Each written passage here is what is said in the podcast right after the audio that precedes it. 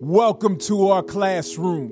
In this space, we talk about education, which is inclusive of, but not limited to, what happens in schools. Education is taking place whenever and wherever we are willing to learn. I am your host, Roberto Germán, and our classroom is officially in session. Grace and peace. Welcome back to another episode of our classroom. This is the last episode of 2022. Thanks for rocking with me this year. We got a lot of great episodes coming up in 2023 with some wonderful authors and educators. But we're going to wrap this up with a vulnerable moment. Last week, I posted the following message on my social media feeds to all the students that I've ever harmed whether I was aware or not, as a classroom teacher, basketball coach, and school leader, I repent before you. I apologize for my actions and the way it impacted you. You deserve better. The sentiment had been on my mind and heart for some time. Then, after wrapping up a recent interview with Dr. Kim Parker, author of Literacy is Liberation, we spoke for a bit about the importance of modeling vulnerability. I had a similar conversation the previous week with Dr. Sheldon L. Eakins. I noticed this was a theme for me at this particular moment, and the spirit was tugging at my heart to consider where I might have messed up in my journey as an educator and who I need to reach out to and attempt to restore relationships with. Chapter 3 of Literacy is Liberation offers the reader some to dos that were not necessarily new to me, but after reading it, I felt some conviction. It reads as follows Spend some time exploring the principles of restorative justice, especially the guiding questions that include who has been harmed? What are their needs? Whose obligations are these? And who do we collectively work to put things right? How might these questions guide your philosophy of being in community with students in the classroom? What are the specific beliefs and practices you hold, have held, that have harmed students? What actions do you need to rectify that harm? What agreements do you need to make to assure you will do your best to cause no further harm? What will accountability look like for you? While I had a couple students in mind that I wanted to reach out to, I started thinking about other students that I may have negatively impacted without knowing I did so. Again, my spirit was unsettled. It's easy to ignore our own faults and identify those of others, especially in a day and age where so much of what we present to the public is edited and filtered.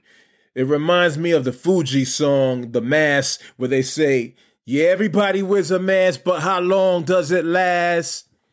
My public apology to students I may have harmed was me taking off my mask and allowing myself the room to be vulnerable.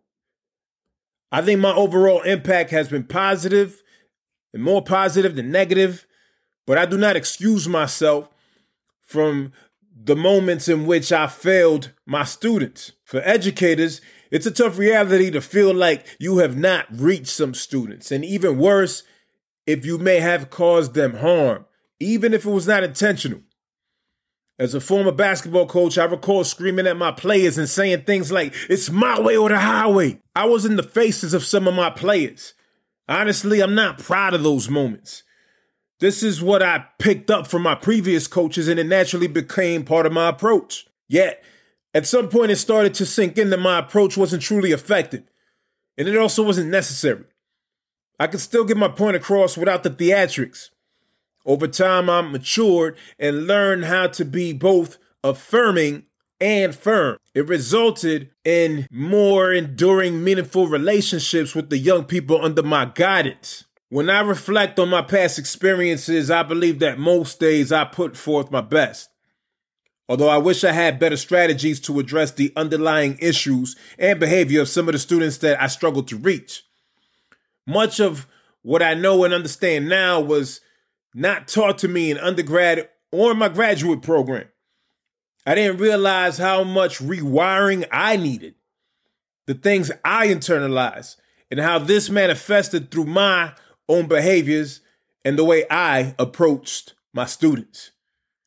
I think most of my students likely realized how much I cared for them, yet there are probably a handful that did not. That bothers me. The work of growing as an anti bias, anti racist educator starts by looking in the mirror. In our society, we are quick to point the finger and call other people out for their actions.